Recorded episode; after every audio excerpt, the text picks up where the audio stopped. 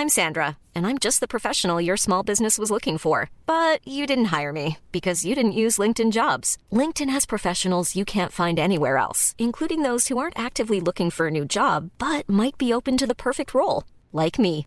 In a given month, over 70% of LinkedIn users don't visit other leading job sites. So if you're not looking on LinkedIn, you'll miss out on great candidates like Sandra. Start hiring professionals like a professional. Post your free job on linkedin.com/people today.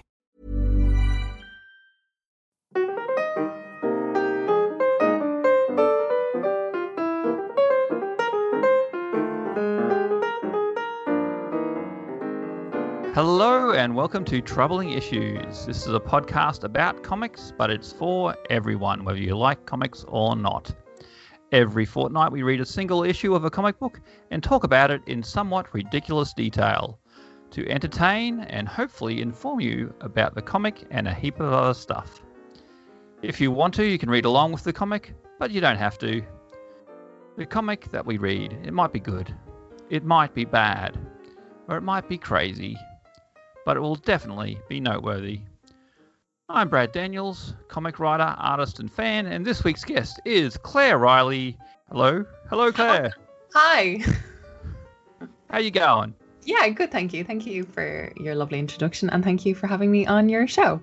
My pleasure indeed. Uh, so, I'll start by saying uh, I, I, I know you. I could, I could, uh, I could see you in the street and say that's Claire. But some people who are listening to this podcast may not know who you are. Would you like to tell us a little bit about yourself? Sure. I um well we know each other through improv, so I'm an improviser and I'm also I also have a podcast called Sharks spelled Hmm, that sounds interesting. Sharks with an X with my longtime friend Simone Claire. But we're not as organized as you are with our podcast. So it's um we're taking a little break at the moment. But Oh. yeah. Hmm, Well, first of all, thank you for saying I'm organised. That's lovely. super organized. And what what would you say Sharks is about? Sharks with an X. Well, Simone and I are both very obsessed and love sharks. So 90% of the podcast is us just talking shop and, and maybe 10% is about sharks. But the the real bones of it is sharks with a little bit of side chat. Mm, Okay.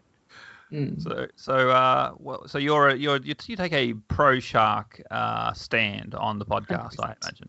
Yeah, yeah, yeah.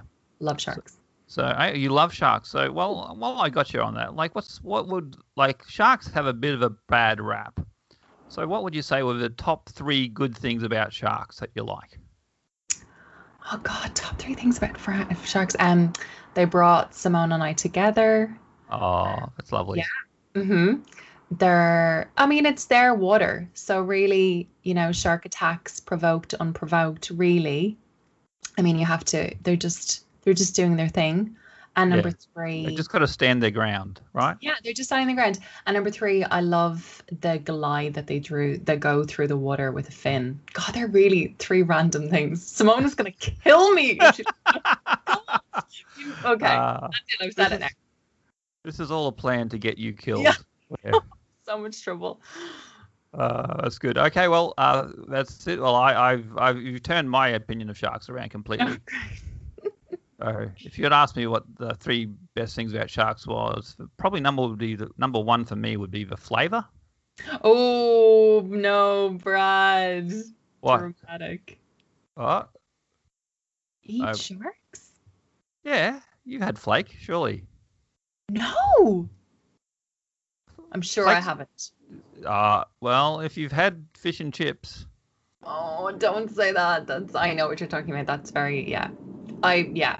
Mm. I also know that um there's like shark fin, like shark fin soup and dog treats that are shark related. Yeah, shocking. okay, so you eating sharks is morally reprehensible to you? Starting off on a good note, uh, so I will stay neutral and defer to your better knowledge. Thank you. Okay, well, look, you're allowed to disagree with me. It's my podcast. It's not like I'm going to hang up on you. I disagree with you. Fair enough. uh, well, one thing that uh, you are also free to disagree with me about is comic books, and uh, I'd just like to ask you, what's your relationship to comics? So uh, it's a good question because when the last comic I probably read was Bunty when I was quite small. Hmm. So do you know Bunty? It's like a Uh, little I know- magazine. Mm. I know enough about uh, English comics. So, yeah, you're from Ireland originally, right? Yeah. hmm Yeah. So they have weekly comics that were printed on newsprint. So they were really, uh, really shoddy paper and stuff like that. And uh, there are lots of humor comics like uh, Beano. Yeah, the Beano as well. Beano and Bunty. Yeah. Yeah.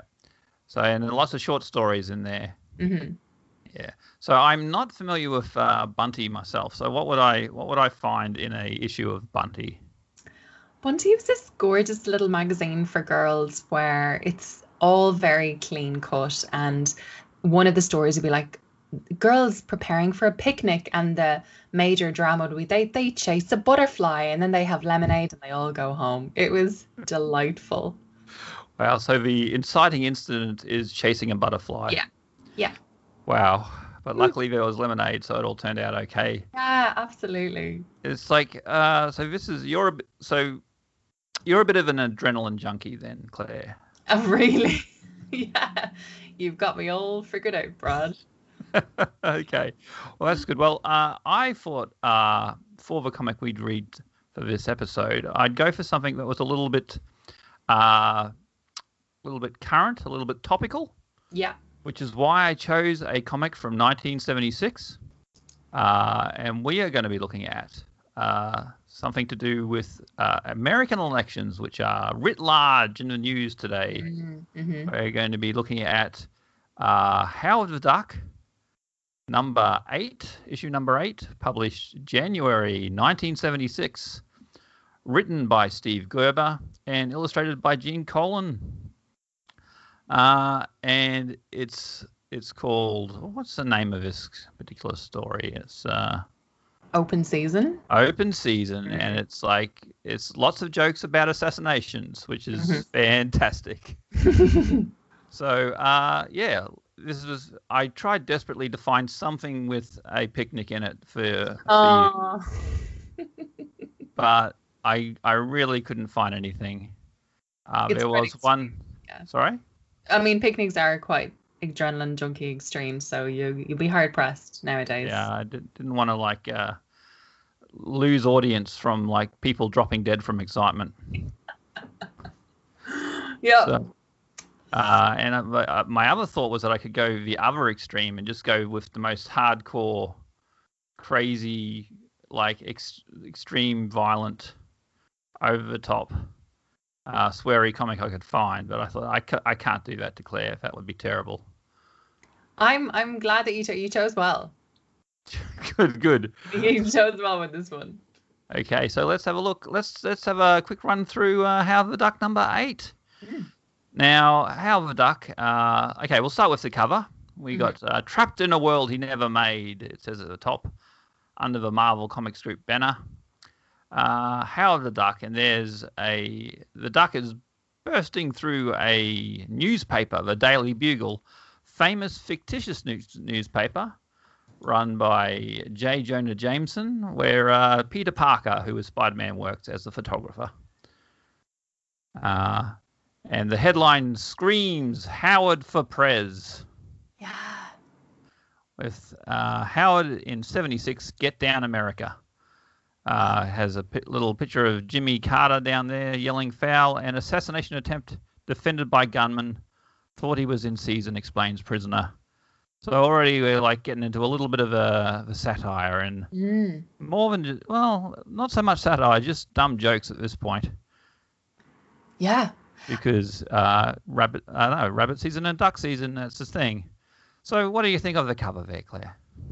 I think we're also thinking that he has a white glove, and that's also the presidential going back to Jackie Onassis and her fashion and the little hat that he's wearing as well is, is a tip to that.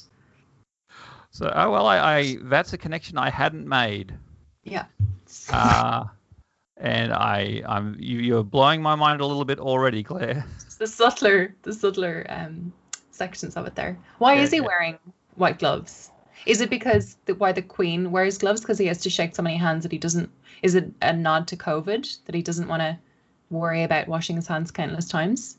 Okay, well, I I'm gonna I can't say for certain, but I'm gonna I'm gonna hazard a guess that it's because of Walt Disney he's wearing a glove. Oh, okay.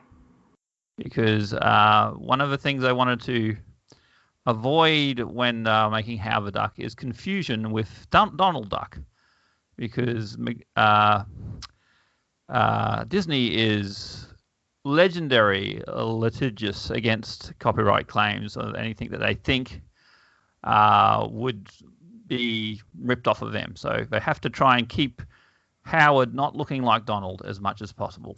Ah, I see. Okay. Yeah. And that's right. If he was, but as it was, uh, here's a little bit of a comic book history for you. Uh, in the end, Disney did contact Marvel Comics and say, "Look, uh, you're going to have to change your duck. It looks too much like Donald Duck for us." So they ended up putting pants on on Howard to uh, oh, make I see, less like Donald. Okay. So, so yeah, oh, interesting. At some point, yeah, he just started. He like started wearing pants. Because Donald Duck also has white gloves. So, what, what, are they trying to make him more different, or the? What does does Donald have white gloves? Yeah. My God. Or he's a white duck. It's hard to know. I just googled a picture of him. Sorry, maybe. And he's also wearing a jaunty blue hat. Oh, it's similar. Yeah. I mean, uh, it's interesting that they've given him a cigar. So okay, I suppose so, 70s. Yes. Uh, much like uh, Jackie Onassis, he does chomp on a cigar all the time. uh, and yeah, I've just had a little quick check, and uh, Donald, though being a white duck, uh, does not wear gloves. Okay and Howard is yellow and not white. So I guess that's a thing. But there you go. So mm-hmm. already we're into the we've already waded into like copyright law and we haven't even got past the cover. and not to mention Jackie Onassis, which is another thing entirely. Yeah. So let's start uh, mm-hmm. with the first page. Uh, open season. It says okay. There's a. I love the bit at the top. Uh, where they have like a little background on who mm. Howard Duck is and where he came from. And this is something I used to have in all the Marvel comics. They had a little like blurb at the start, say who was who and what was going on. Did you find this helpful? It was nice to have the backstory. Yeah, definitely. Yeah, it's all very, and it's like, it's all very um, well, this you can tell this has came out in the seventies because it's all very a bit new agey. You know, he went and educated himself on the streets, and they're talking about a, a cartoon duck here. I mean, mm. it's it's hard to say, like try and get the street credibility for a duck, but that's what they're trying to do at the start. Uh, mm-hmm. And of course, sh- we have the first image now, uh, artwork by Gene Colan. Mm-hmm. He's a a venerable artist. Uh, does a lot of moody shadows and stuff in his artwork. Uh, before Howard the Duck, he was best known for doing a Tomb of Dracula comic oh. for many years. So he does uh, he does the dark and the shadowy and stuff like that. And we have Howard shaking hands with, uh, of all people, Doctor Strange. Oh, I see. That's right. It is Doctor Strange. Yes. Sorry, I just figured that out now. I'm reading the bottom yellow and it's all, yeah, I did read this and now I'm rereading it.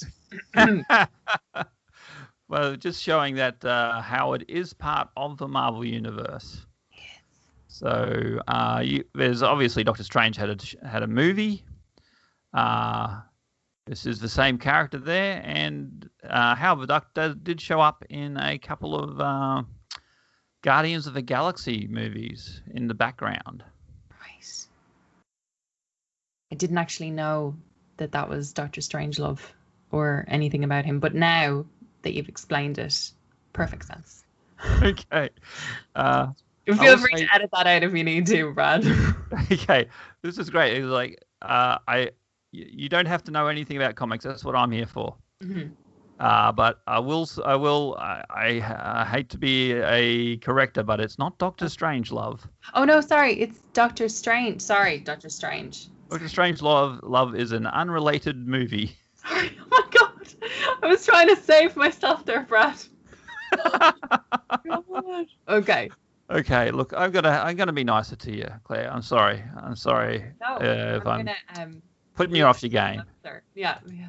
Okay, so we start in media res. Let's say uh, there's a assassin's uh, sights trained on Howard as he shakes Doctor Hand, uh, Doctor Doctor Strange's hand. Mhm. Uh, he is currently Howard, that is not Doctor Strange, is currently running for president, which uh, I sort of wish I they had set up more because I really wanted to draw parallels between this and the current election in the in the United States, but uh, whatever. Mm. Uh, and because of that, he is being targeted for assassination. And uh, already we have a comic where it's all about uh, making jokes about assassination of of politicians. So off to a great start. I yeah, I mean, don't you think that if the assassination shot could have gone anything instead of the shoulder, he would have gone for his head? Side note. Uh, okay, well, this is where we get to see your bloodthirsty side. Yeah. You know what so- I mean? Like if you have a shot, you'd you'd go, you wouldn't take out a side, you know, his elbow or not his elbow, his like shoulder. You'd go for the Yeah. head. Yeah. You Well, I mean, you're look, you are you have that. You live in that shadowy wor- world, Mhm. where, not not me. Just I- say that was the most. That was the thing that I saw that irritated me the most. okay, so like, yeah, obviously you're gonna shoot a. If you're gonna kill a duck, you go for the head, Yeah, point blank. Point blank. Okay, so uh, we we wander along. Uh, next page, page two, let's say. Uh, yeah. Now Howard and his girlfriend Beverly uh, wander away from Doctor Strange's Sanctum Sanctorum, uh, talking about how they have no money and they're they're mentioning that they haven't heard from the party since the convention. This is, of course, the party that Howard is re- uh, representing in the election, which I don't think they mention the name of in this comic. But the, the uh, party he is running for is the All Night Party, Right. which I thought was a pretty good joke. Oh, I get it. Sorry. I'm concentrating. I'm writing notes here, Brad. I was like, oh my, yeah, I got it. That. Uh, look, How once you again, you will not be tested on this, so you don't feel like you have to write notes. So, in many ways, you have been tested. I, I feel it. I feel it. I'm glad that the. Keep going. Don't don't go easy on me, Brad. it's, it's, it's, uh, this is much more adversarial than I was expecting, Claire. okay, so um, the shot rings out. Beverly turns around. Howard and uh, uh, one of the guy, a assassin, falls from the roof uh, with a gun. Uh, so some slob fell off the roof, Bev, uh, and Howard decides, oh look, there's a guy who shot him up in the roof. So someone's shot someone who was going to shoot Howard. It's already a little bit crazy. Yeah. And uh, Howard says, let's run away in the opposite direction that this guy's going. Any thoughts on page two there? I think it's interesting that when you, you the on the little second um it, when you do a shot, it sounds like blam. Have you Hmm. ever heard of a gunshot sounding like blam? Blam. Well, it's it's hard. Like I mean, I I know I have. My dad used to go um, shooting kangaroos for their pelts. Oh. Um, so I am familiar with gunshots very extensively, and I the blam is it's a tough one. I mean, like dogs don't go woof, but you need to have some sort of like expression of it. But I I really you've put me on the spot, Claire. I wouldn't know what what uh, onomatopoeia I would use for a gunshot. And interestingly, that he's been shot, but we can't see the blood or the wound. Ah, yes. Well, this is like people who have been listening to the podcast know that I talk about the Comic Code Authority Oh. a fair amount. And this is like the self censorship bureau that the comics uh, industry set up in the 50s, and they were not allowed to show blood and stuff like that. So interesting. How come? Uh, well, there was like co- comics got uh, uh, were very popular with kids, and they were accused of causing juvenile delinquency. And there was a a uh, Senate hearing about it, which was televised, which went very poorly for uh, the industry. So they self-censored by setting up this Comic Code Authority, which outlawed all sorts of things like showing of uh, you know la- lascivious like sexuality and relationships where people don't want to get married and uh, any like werewolves and vampires and zombies and all this stuff was banned. Oh. That's so you're allowed to shoot someone, but you're just not allowed to show the blood. That's weird, isn't it? Yeah, well, by this time, this is like mid 70s, so it was like uh, 20, 20 years since the Comic Code Authority was first set up, so they had loosened it a fair amount, but it was still like still was in effect. Ah, good to know. Mm. Yeah. There you go. Yeah. So next page, Mhm. page three. We see a guy in a like a snappy purple uh, jacket jump down onto a guy in a like in a full combat fatigue. You know, got guns, uh, ammo belts strung around him, uh, and they start to have a fight. And we Yeah. and it's determined that they're both uh, trying to kill Howard because there's 10 million on the line for someone who can, can take him out. Yeah. Uh, but then they say, well, that's uh, too much competition. Count me out. Right on, man. See ya. And they start walking around. And then it's a it's a fake out because they turn around and shoot each other. They're each trying to fake each other out, saying they weren't after the money. And they both end up dead, which of course leaves Howard alive. Huh. So I read it that they were doing that old, you know, like um in the ye olden days, you'd stand back to back and men would take ten paces and then turn around and whoever was like, you know, it was like a a Like draw. showdown. yeah, a showdown. Is it you think that's what they did? I'm pretty sure that's what. Because they, they're, yeah, it's like, well, if competition's that stiff, count me out, says the first guy. Even 10 million ain't worth dying for. And the I other like guy that they, says, they follow the code of gunmanship even to the end, Well, even if they're vigilantes. once again, this is something that you know from your shadowy world, Claire. And I, it's like, I don't live in that world like you. I don't know what the code of honor is. the code of honor. I mean, the fact that um at the start they were like punching each other when they both had guns and didn't use their guns. Yeah. So they're highly trained assassins, Brad, Okay. is my thinking. Well, uh, well, you would recognize your compatriots, I imagine. I like it. okay. Uh, so how like last panel there is like uh, Bev, Bev, who is oh, Beverly af- often acts as the Greek chorus for how She just explains what's going on, and uh, he says, "You know, someone's shooting at a, uh, shooting at us. It's possible." Bev says Howard. Uh, and then we go on to the next page, and suddenly a gold-plated Rolls Royce shows up for some reason Yes. uh, the site of abominable, uh, sorry, the site of country singer Dreyfus Gulch's limousine. And there's a big DG on the front, and a guy speaking in a Western type accent says, uh, Hurry up, y'all. My bulletproof glass will protect you. It's been tested by North Carolina women. That's a joke I do not understand. I know I, I didn't get it either, but I want to laugh, but I don't understand it. Why are North Carolina women known for their bullet like, you know? Uh, Oh, look. I think if we were Americans in the 1970s, we would probably understand what he was talking about. But we don't live in that world. Okay, the street becomes a war zone, and like there's like three guys. There's even a guy I think hiding in. It looks like Oscar the Grouch is having In the a go. bin. At, sorry, He's in the bin, isn't he? he's in the bin. Yeah. Yeah. Have they're all plugging away at him. Pow pow, brrp, ping, bam. Um, but luckily the the the limo gets away, Mm.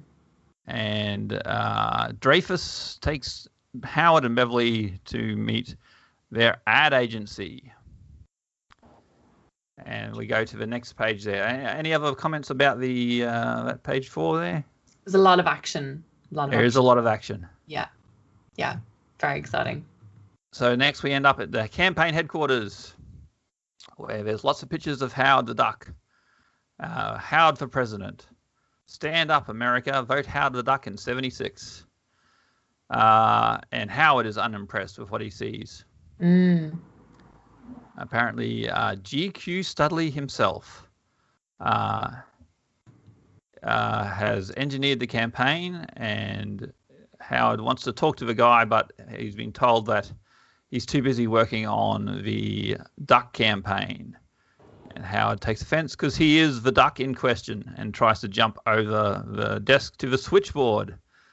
Uh, very, this is a uh, this is a recurring character trait with uh, Howard the Duck. He has very little patience for just about anything. Yeah.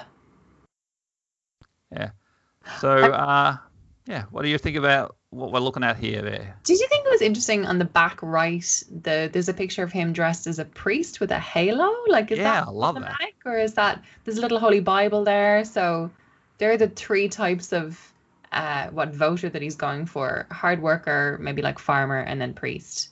Yeah, So that that- sounds like they're really going for the uh, blue collar de- demographic. Uh, yeah, the blue collar de- demographic there. Yeah, so Uh, strange. And I I like it. suppose priests yeah. would be white collar. Huh? Ah, Get it? You get I it? get it. Yeah, I love it. Thanks, thanks Beautiful. Beautiful. And Yeah. isn't it like cute how tiny he is, but he manages to do the jump onto the table? Yeah. Like there's some real, because he looks smaller and smaller Yeah. every time, doesn't he? Like he's Yeah, tiny. he's tiny. Tiny. He's like he's he's big for a duck, but he's small against humans. Can he actually? Can ducks jump? Like, would he be able to jump onto the table? Well, one thing you should know, if you if you were a regular reader of Howard the Duck, you would Oh. know that he is a master of the ancient art of quack foo. Oh, I see. I'm, so, I'm glad that I asked that. So now I know. So that's how it's probably got something to do with his prodigious leaping ability, is his uh, mastery of the ancient art of quack foo. Interesting. Great. Love it. Uh, it does not help him because the secretary has grabbed him by the flipper and flips him upside down on the next page.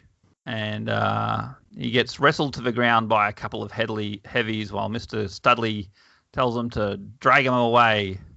Beverly starts hammering on him, saying, Well, where are they taking him? And it says, He committed himself, Miss Switzler, to win this election, I mean.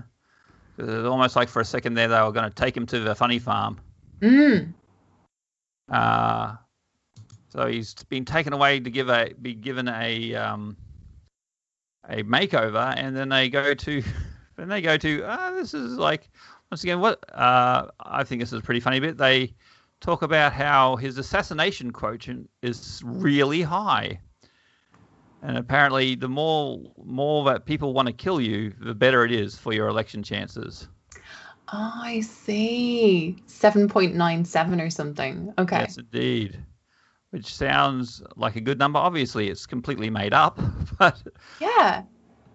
So Right. the guy, like, turn like Mr. Studley, who wanted to help him, like, quickly changed and decided to turn on him, and is now turned evil. Is that right? Or he wants to just do a makeover on him? he just wants to do a makeover on him. Oh, but just like heavy-handed makeover. Heavy-handed makeover.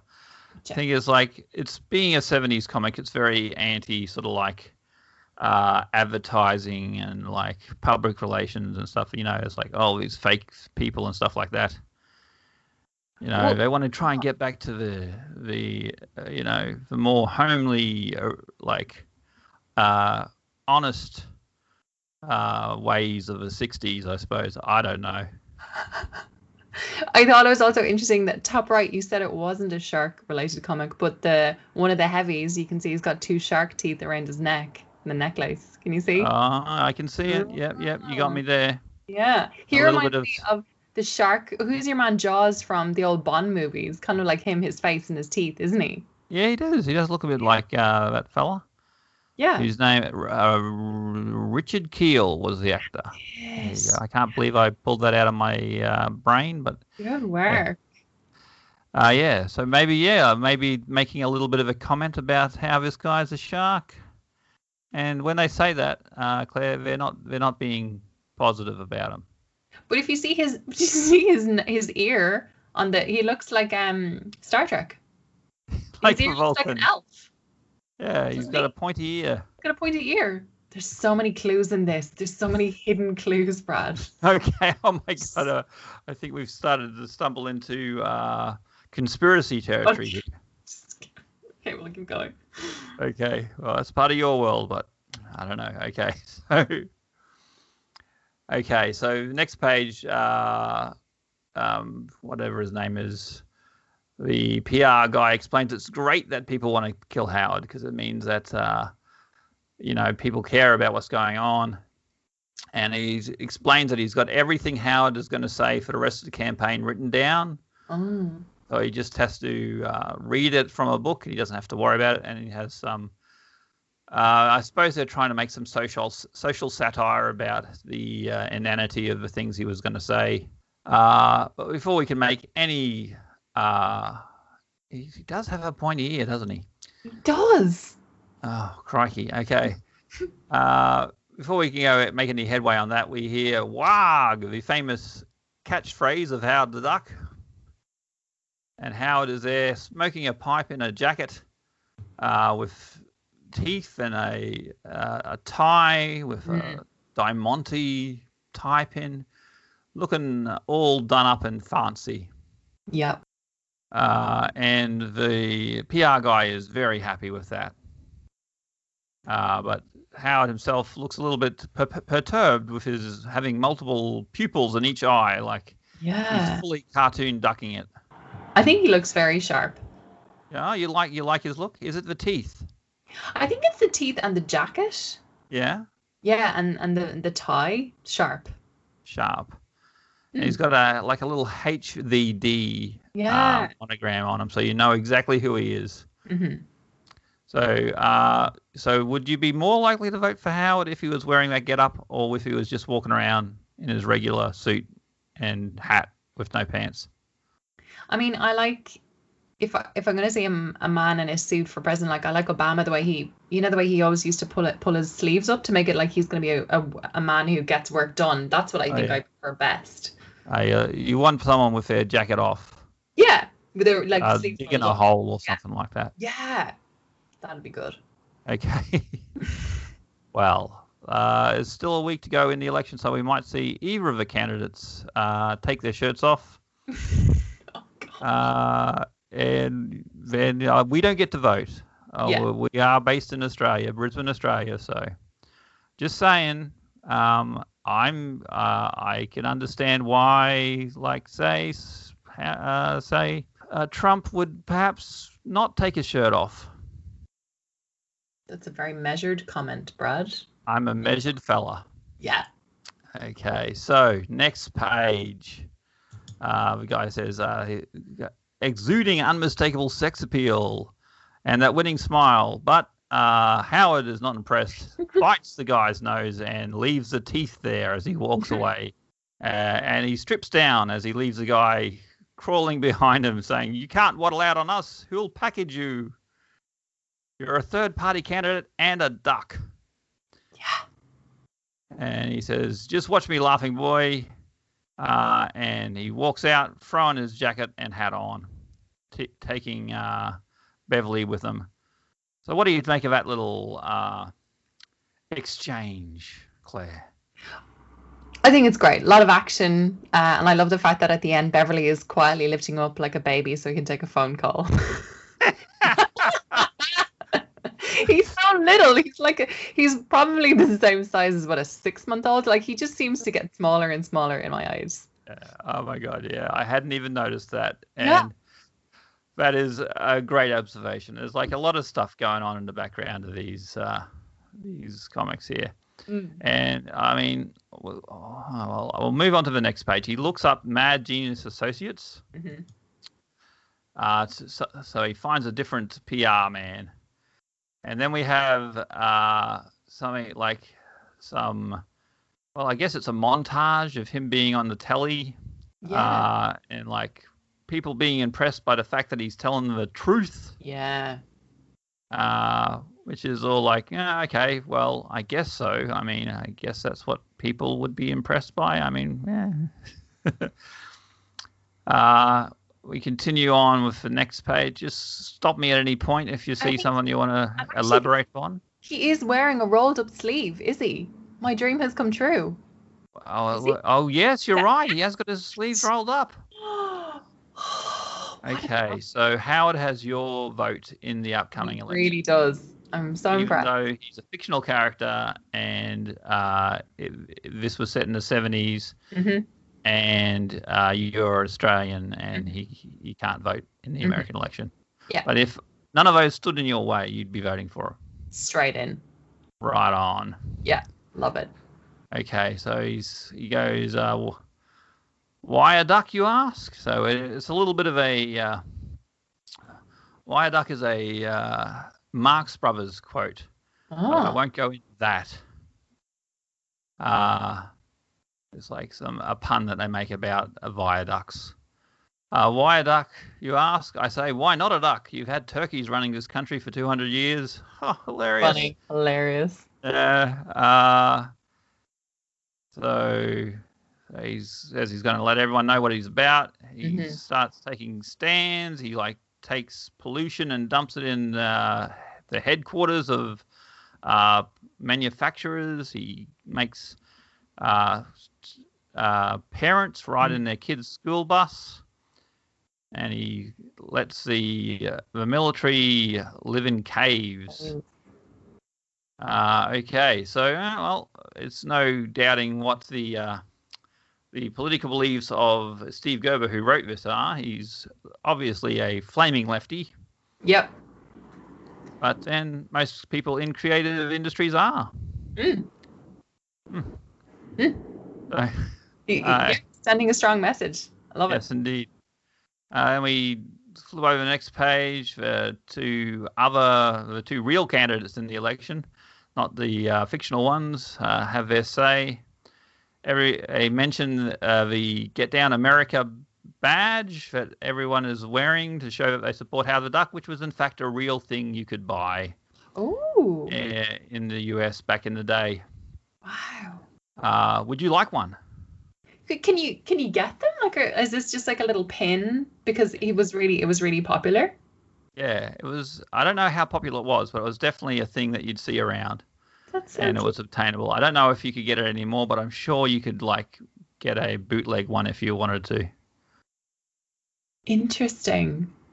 Mm. So there's like a little bit of real world crossover on that page where it's like, okay, and uh, Don't if you you're think enjoying the comic, buy our badge. And then we Um, go on to yeah, it's like a, uh the nightly news. So they have the polls in. 48 of the population want him dead. 30 percent, 30 percent intend to vote for him, and 22 percent are undecided. Uh, so there you go, another little gag about assassination. They love it. Interesting. Don't you think the guy in the top right looks like John F. Kennedy? Is he supposed to look like John F. Kennedy? Top right. That is meant to be uh, Jimmy Carter. Oh, okay. Maybe it's Went on to become president. And isn't it like it's weird that the picture in the bottom right, I know it's the news, but like the all red background reminds me of kind of like Russia or something, or he's dressed like in a military outfit, but he's supposed to be the the news guy, isn't he? Yeah, he's supposed to be Walter Cronkite, the famous newsman in America. Looks a bit like Gorbachev, doesn't he? I mean, maybe I'm I'm making ties here that there are no ties. So just The one thing that Gorbachev was known for was to be balding and having a big uh, birthmark on his skull. yeah, So, uh, so similar. so very, pretty much the same, I guess. Same, same. Uh, yeah. I'm not going to argue with you. I don't want you to See call your here, Brian. shadow connections and have me rubbed out. okay, so we're going to flip the page to the interlude, a chill October morning in Central Park. So this is like, you know, just a little classic subplot section. Oh. where we, we're setting up things for future issues. So Beverly is walking around in Central Park. hmm Uh, there's a guy sleeping on a bench. She's musing to herself, you know, how ducks used to be so simple. And uh, a guy walks up and she says, Freeze, Charlie. I took private lessons from Diana Rigg. Now, do you get that reference? No. Oh, wow. Oh. I thought there might be a chance. Uh, Diana Rigg was a uh, English actress. She was in the Avengers, uh, not the superhero movie, the TV show, the British TV show. She was played a super spy, uh, who was well known for having ridiculous kung fu moves. Ah. Sorry. And she went on to play uh, a character in Game of Thrones. Oh. Yeah, she played the old. I can't remember what clan she's from, but the old lady who ran one of the one of the houses. Oh, that um, poison Joffrey. That's the one. Stop it. Yes, the What very legend. same. That's Diana Rigg. There you are. Yes. Now you know the rest of the story. I do. yeah. So the red-headed chap, chap says, "I just wanted to feed the ducks, you know," and Bev like apologizes that she overreacted. Have fun with the ducks. The guy says, "I really love ducks. In fact, I make a point to throttle one every day." And he's sitting there throttling a duck. Oh. Oh, dangerous. Uh, Okay, so let's talk a little about. If there's nothing else you wanted to mention, let's talk a little bit about Beverly. Yeah. Okay, what are you what are you picking up from that character there? I'm picking up on she knows what her colors are. She's a strong redhead and she goes with green. She's got a green jacket, green shoes, and a green dress. So she knows how to pick her colors appropriately, and I admire that. Mm, mm, mm. Uh, well, yes. Is that what you're hoping for? No, that's that's that's actually really good because like that's a a part of like because with uh, comics back in the day, they had a limited palette of colors they could choose from. Oh. So uh, that's why people tend to wear the same identifying clothes all the time. So that's why Hulk was always green with purple pants. Oh, I see. So people wouldn't, so they'd know that they're the same people all the time. Exactly right. Mm. Yeah, Like it's like a visual identifier. Mhm. And Bev, I guess, is blue, uh, like red and green, red hair and green clothes. Yeah. Uh, oh, well, that's interesting. We'll move on to uh, campaign log November. Uh, Howard meets up with some uh, businessmen who want to want to support him if he'll uh, support them. Nudge, nudge, wink, wink. Say no more. Um, uh, so basically, he says, uh, you know, you know that I'm running as the people's candidate. And the guy says, "Yeah, well, you got to have a you got to have a line to get elected, I suppose." Like this, is, I guess what they're trying to claim here is that sometimes people who are running for office will say things that aren't true to try and get people to support them. Uh, don't see how that would ever happen. Mm. Mm-mm. Nah. Okay, so he he tells him he tells a businessman to scram. They grab the fur coat off of Beverly that she was trying on. So beautiful. She looks great. Yeah, Beverly saying, "Is this really Mink?" She's really playing her best game there. I love it. Rightio. Yeah. Cool. Uh, okay, so they mentioned that it's getting close to election day and they have lots of appointments. And then we have a text page, which is a partial transcript of nationally tel- televised press conference. So this is something that uh, sometimes Steve Gerber would do in the Howard the Duck comic, where he would cha- change the format a little bit Yeah. and uh, do things that you usually wouldn't see. And this is like, I'm not going to read all this. It's basically like some patter, some Howard the Duck patter Mm. uh, about how America needs to wake up to itself and stuff like that. There's questions asked. So anything anything you want to comment about this page? I like that um, Howard the Duck says that he doesn't care about violence, and he kids ought to see what violence, you know, what happens, and if you shoot or stab someone, you need to see that it's messy and there's blood, and Mm. like yeah, that they have to, you know, it's they basically not make violence tasteful. I think that's a good message. Yeah. Mm. They see the actual um, the actual impact of violence. Exactly. Because you would know all about that in your job as a high high paid assassin, I imagine. Yeah. So that spoke to me that he's keeping it real for the kids. yes, yeah, that's right. Hmm. Uh, because you, you've seen s- so much blood in your time. I mean, And I like all the names are like Dunstan Quabrox and uh, Ramsey Klepp, and these people are just Hotel Right Crisp. It's it's a strange one. and D- Sam Quentin from Daily Dunno and Daily Bean, like these are high end. Yeah, uh, great great comedy names being Yeah. trotted out. yeah, I mean, Beverly Switzler herself is a uh, is a bit of a weird name. Yeah. So we we got form there. Got form, yeah. Some good comedy names there. Some good stuff. Uh, yeah. So nice. And then we go to after. Oh, okay. We're gonna head into some action. After the press conference, Howard is walking down. He's in some photos a guy hands him a well throws a doll at him yeah. And it goes boom. Oh actually it goes blam. Mm. uh, howard says his catchphrase once again wag and gets thrown into a construction site and then some girder, girders start falling towards him oh boy what a, what action we're getting here. This is crazy. Uh, and then uh, he dives out of the way on the next page, barely being missed by the by the girders. Uh, him and Beverly start to run, Yeah.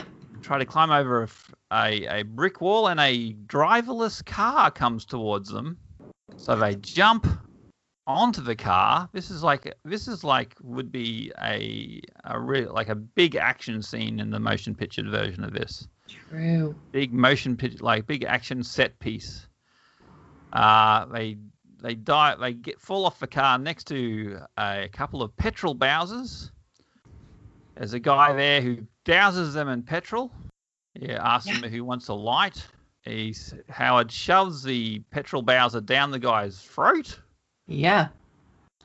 and they both waddle away. Well, I imagine what Howard waddles away, and Beverly probably uh, slinks away or walks determinedly away, and they make it back to their hotel room. Uh, what do you make of this little this little interlude, so to speak? You did a great job explaining it. I'm like, the more I'm thinking about it, the more I think that Beverly should just get a little baby Bjorn and put him up onto that because it'd be Oh, it be so cute. so cute. A little, you know, like a front or back, either or there, and it would just be, you know, easy to transport him around. Yeah, I think, but the whole thing with Howard, I don't think the, uh, I don't believe the uh, the writer would let that happen because uh, he is setting up Howard as an everyman and as a bit of a bit of a street poet. So I think that would undercut the whole like street wiseness of him if he had to be carried around in a little baby rooster I mean, like logistically, it would make sense, but I hear you, Brad. logistically it would make perfect sense. In fact, I want to see that. Yeah. Uh, and I want I would love to see that. In fact, if I was writing a Howard the Duck comic, I would put that in in a second and Mm. have it trapped there complaining about it the whole time. Like, isn't it interesting that he's seems to be ahead of Beverly in the top right when Yeah. really he's so little. She's going to be streets ahead of him. Yeah, uh, she she yeah she would easily outpace. Him. But you know, he's I guess he's like master of quack fu. He might be deceptively fast. Okay. I mean, look at the stride on his legs. Like, look how how high up Yeah, run. he is. Yeah, he is. He is. He is uh, hoofing it. He is really booking it there. Yep. Cute. Uh, okay, so then they finally they they look both look exhausted as they collapse back into their hotel room, and their their country music friend is there, Press was hard on you, huh? Well, hate to tell you, but there's more bad news to take take a gander at this, Duck. Oh no, how could they? And then there's the big um, the big cliffhanger for this issue is a headline of a newspaper says scandal plucks duck.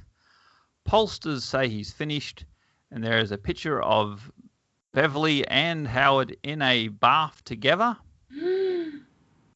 Uh, a sudsy bath, so you can't see anything rude. Mm-hmm. Uh, and Howard is saying, "No, it's the frame up. We've been stuck in a bathtub." Now, this is interesting because I I did read the the issue that followed this one, and uh, it is a fake photograph. And if you look at the photo, if you look at the art, you can actually see that it's a fake photo Yes. because you can see they've taken two photos with slightly different uh, exposures, like, and put stuck them together in a nice little, just like a nice little uh, touch, which is really. in plain sight. Good pickup, Brad. Yeah, I just noticed that as we are going through that. I said, oh, they put a little bit of effort into that because the uh, bubbles don't quite match up. They don't. I mean, Uh. That ends this comic. So, oh boy, what, do you reckon of what we, we've uh, gone through here? There, anything you want to comment on before we move on to final judgments? oh God, so many things happened. Um, it, was- it had mystery. It had suspense. It had violence. It had politics, drama, some religion. I would have, I would have liked to see a little bit more romance and some real gratitude and love between Beverly and Howard the Duck. Okay, so this is good. Like, okay, well, this is something I've been wanting to, to talk about, which is the relationships between Beverly and Howard. Mm. Now, uh, they are clearly a couple. Yeah, Howard is a duck. yeah. Uh, so you believe it's a chaste relationship or a non-chaste relationship, I mean, we have. or is that does that even matter? Like, am, am I being too uh, old school with this? Because it is a major po- a major plot point of the comic is the fact that they are in fact an item, and it's never made a big deal of, and it's never done in a titillating way or anything like that. It's just said like these two people happen to be very couple. That's just what they are. There's just no romance, Brad. Like I mean, I know, I know that they want to keep it private, but just once could we see like them holding hands or being happy or like hugging that they're still alive or just Yeah. something. Give us something. Mm. Well, I have to say, uh, now the writer Steve Gerber created Howard the Duck, and uh, time for another little sidebar about this. Uh, and he actually, he, I don't think he was interested in romance at all. he was interested in social satire and uh, and some some gags and stuff like that. And in the end, uh, when he was writing the comic, Beverly in fact left Howard uh, for his arch enemy, the evil Doctor Bong. wow. You know what? It doesn't surprise me, Brad. No. Uh, but around the time he was writing the story, he was actually he actually sued Marvel Comics for ownership of Howard the Duck, which he unfortunately for him uh, lost. So they instantly, as soon as they, so they stopped him from writing it from that point on. But he did go back to write it again many years later, like 25 years later. Um, uh, and in, instantly made Howard and Beverly a couple again. And I think they were probably uh, more affectionate after he left because Um, uh, uh, as a writer, he just wasn't interested in that sort of thing. In fact, I think he he acknowledged that Howard was a very self-absorbed young young duck, and just didn't have uh, the the the wherewithal, the capacity to really show much affection for Beverly because he was so self-involved. he's punching way above his weight, wasn't he? He wasn't. He was indeed. Uh, so that's why Beverly ended up with Doctor Bong Mm-hmm. in a in a brief storyline. Doctor Bong, of course, was a mad, uh, as as we've seen already, he was a mad PR agent, um, who had a head in the shape of a bell and a big clapper on one of his arms, And whenever he needed to control someone's mind, he would smack himself in the head and it would go bong. He sounds delightful. My He hope is, yeah. with him. Quite a character. Uh, yeah, and uh, one last uh, sidebar. So yeah, so Steve Gerber tried to tried to win ownership of Howard Duck. He failed, and it ca- carried on without him, as it often does. That's when they put pants on him and stuff like that to appease Disney. Uh, and eventually, he came back and wrote more stories with him in the early 2000s before he unfortunately passed away. Uh, yes, but I did read the following uh, issue to this one, number nine, I think, and that features the beaver, which is uh, already we're heading into iffy territory with a character called that. Yeah. Uh, and it was about, I thought it was great. It was about foreign interference in, an election where a evil supervillain, a French Canadian known as the Beaver, was trying to influence the election because he was sick of America uh, cultural imperialism taking over Canada, and he had a plan to uh, bomb the Niagara Falls with Oh. beavers, so they would block it up and make it fall the other direction on the uh, on the Canadian side. So they would have they would steal that off of the Americans. Uh, yeah, and that was a pretty funny issue too. So there you go. okay. So overall, how did you like the issue there? I really liked it. Thank you for explaining it to me. A lot, a lot would have been lost, and it seems like since yeah, what I read and what you read made much more sense with you explaining it. So I enjoyed it. Uh, Thank no worries at all. So Yeah. it's time for final judgments. So you, we get to decide whether this was a good comic, a bad comic, or a weird comic, or a combination of the three. What do you reckon? Which one would you uh, put this in? What category would you put this in there, Claire? Oh God, do I go first, Brad?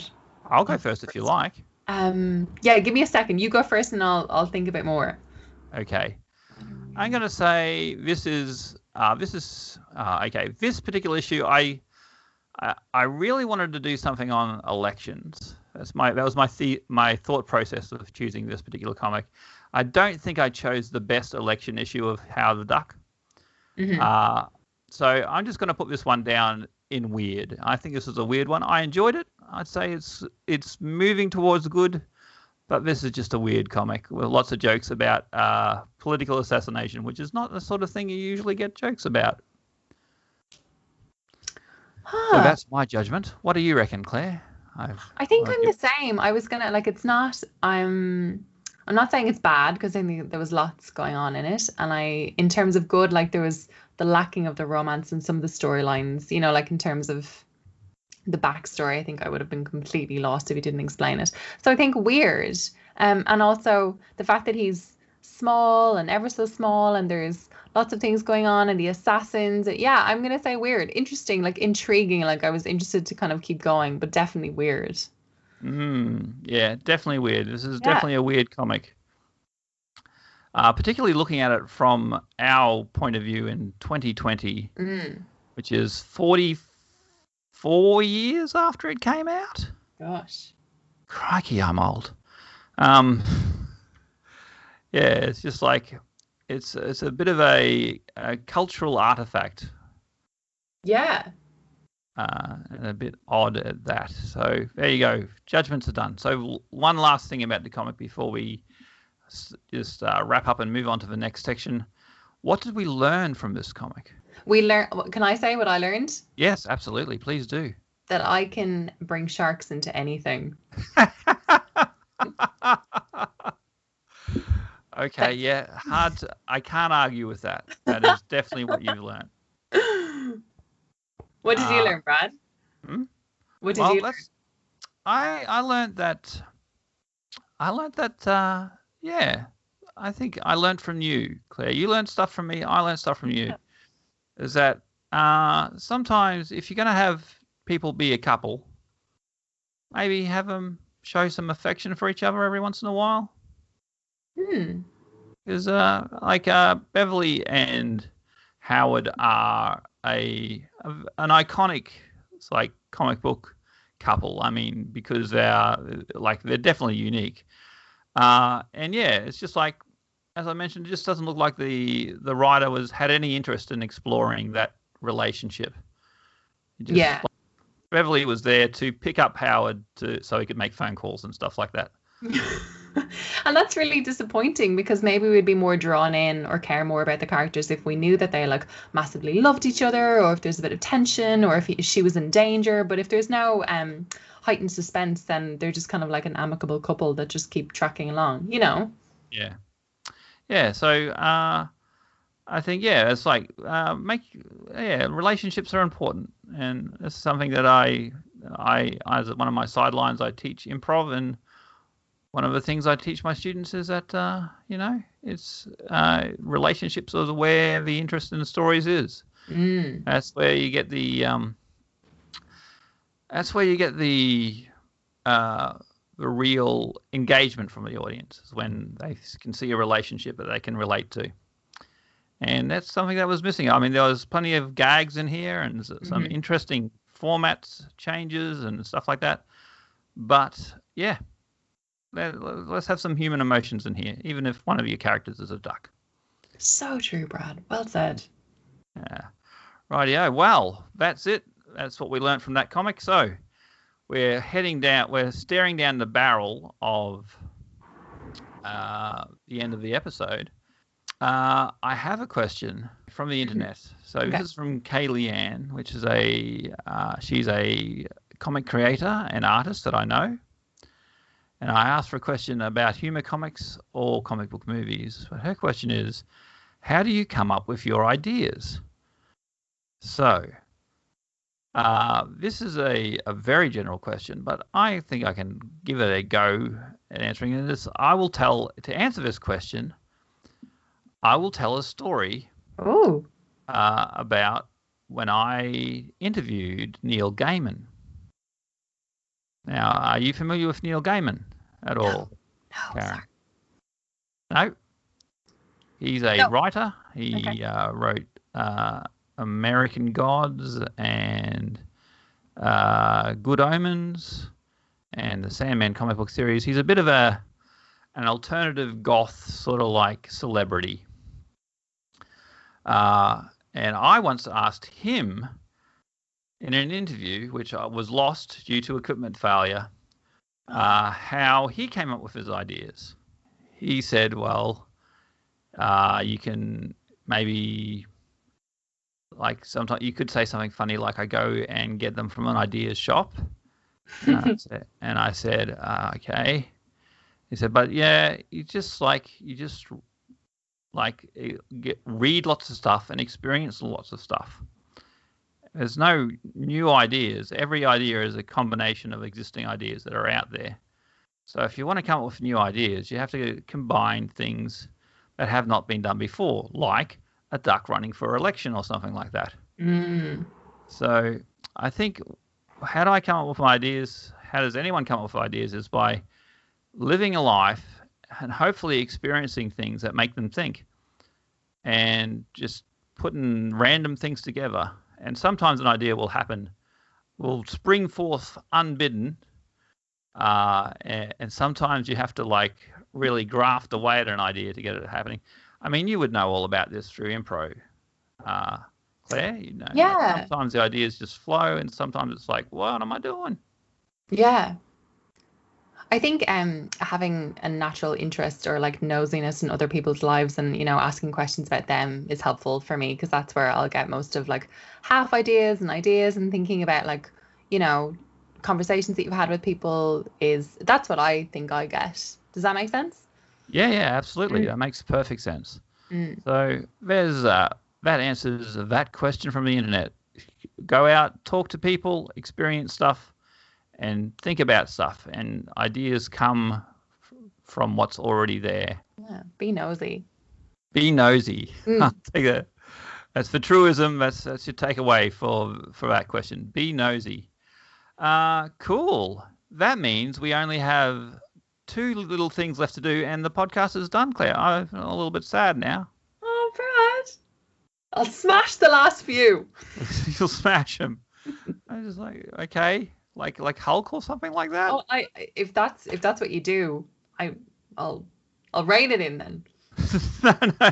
So- Just saying. I'm just. behavior. It's just sad that our, our this podcast is going to come to an end soon. Oh, sad stuff. Okay. Uh, so. you put sad music on, Brad? Will there be sad music Oh on? no, I I always end every episode with a kick-ass rockin' tune done by my Oh, mate Mike okay. Mungus. I mean, I think a, a harp solo might be more appropriate if you were really sad. No pressure. Okay. Uh, I'll, I'll I'll take it under advisement. take it under advisement. Time for time for um uh what are we oh yeah that's right recommendations something else that you can read watch or experience uh as well as or instead of the Duck depending on how you feel about that particular comic uh, so it doesn't have to be a comic it can be any sort of entertainment thing uh you got anything that you'd like to recommend Oh, um, I'm, I don't know if it's entertainment, but I'm reading a really good book at the moment called Surrounded by Idiots. You know that? I like the sound of that already. yeah, it's by Thomas Erikson. It's um, and it's trying to figure out what people are like and communication, and then having to work with people, and they put them into like you know red, yellow, green, and blue, and it's really interesting. And I'm from now on, I'm going to be thinking about different people by different colors. So watch out. It's really good. Okay. You should read it. Uh, what? Okay, so what color am I then, Claire? Can't tell you. Oh, okay. Well, that is a hell of a tease, but okay, I'll I'll accept that. What's your recommendation? My recommendation. I want to recommend something that's along the lines of Howard the Duck, but not Howard the Duck. I'm going to recommend a, di- a different Marvel comic, which is uh, different i- in many ways, but similar in many ways. So it is the unbeatable Squirrel Girl. The Unbeatable Squirrel Girl. Yeah. Cool. Uh, now this is about a Squirrel Girl is a uh, superhero. She is a very positive and optimistic girl. Her pet superpower is that she can control squirrels, and I think she also has the proportional size, uh, strength, and speed of a squirrel. Wow. Um, but uh, she she's teamed up with Howard the Duck on many occasions. But it's a cool sort of humorous adventure story, and the thing about Squirrel Girl is that that she is unbeatable.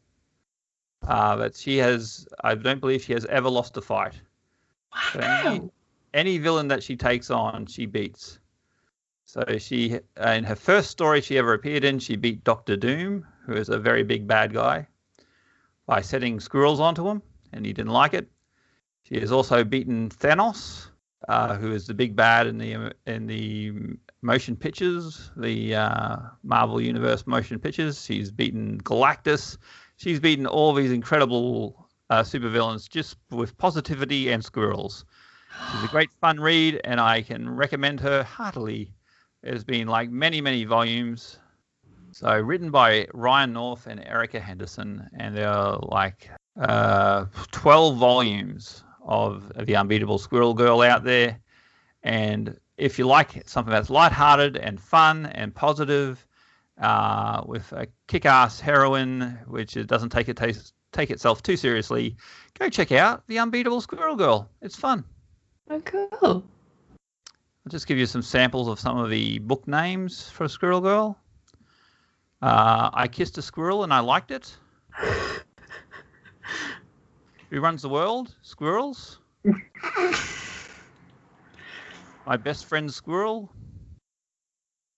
So good. All the squirrels I've loved before. Oh, So that's my recommendation. Whew, I got, I got that one out. I forced it out. It's a great one. It's a great one. Cool. Uh, so that's it. We've only got one last thing to do, uh, Claire, before we wrap up the podcast, and that is plugs. Is there anything you'd like to plug before we uh, draw the curtain on this metaphorical podcast? Oh, um, well, like I said, uh, Simone and I have a podcast of our own. We're not recording anything at the moment, but it is Sharks. And it's S H A or K S, like sharks with an X. So, and also improvising. I'm with Big Fork Theatre, and they do lots of shows, and their Big Fork Theatre. Is it .com.au, Brad? On Facebook? Uh, uh, uh, uh, Big Fork oh. Theatre. uh, bigforktheatre.com. Big, Yeah. Big, Fork, Big Fork Theatre. Um, uh, I got to We got to get this right, otherwise they're gonna I like know. they'll fire us. They will. Um, big forward slash Big Fork Theatre. AU. uh, oh wait, this is this is like I have just written the worst thing. Okay, it's Big Fork Theatre, all one word dot com, no dot au. Oh, great. Well then. Uh, yeah, so check them out, and I'll say yes. Uh, my plug is this podcast. Listen to this podcast. It's fun. I've been doing it for a while now, uh, and I like it. And I get to talk with lots of interesting people, including Claire, about comics. And if you do like this podcast, why don't you uh, say give us a rating on your podcast uh, app? Give us a, a positive rating or a, a positive review, and let spread the word. Let people know about Howard the Duck and other weird comics that we read. Uh, that's it. Thank you ever so much, Claire, for your time. I know how uh, how short of time you are, being a international assassin and woman of mystery. Thank you for having me, Brad. I really enjoyed it. Uh, it's my pleasure as always. Uh, and I'll see you next time. Thanks everyone for listening. And we'll see you at the next episode of Troubling Issues. Bye.